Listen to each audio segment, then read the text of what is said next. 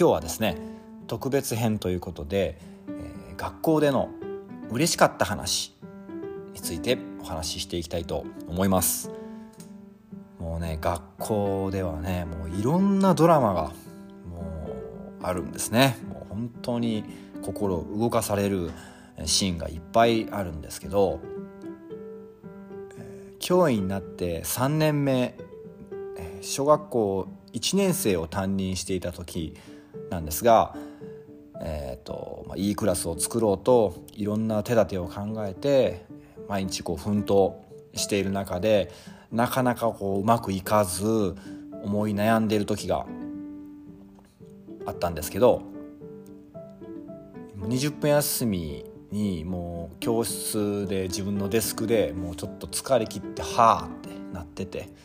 あちょっともう先生向いてないかもなみたいな感じでちょっと落ち込んでる時に、朝子どもたちが連絡帳を出してくれるんですけどパラパラパラって見たら保護者の方からメッセージがあって、私もすごい子育てで悩んでいる中なんですが息子が将来は先生みたいな人になりたいって目標を持つことができました。本当に感謝しております、ありがとうございますっていうメッセージがもう僕の心に飛び込んできてですね、もうね泣きましたね。もうみんな子供たちはね遊びに行ったりしてるので全然気づかれなかったよかったんですけど、ものすごい心に染みて、なんかやっぱり先生やっていこうって強く思った、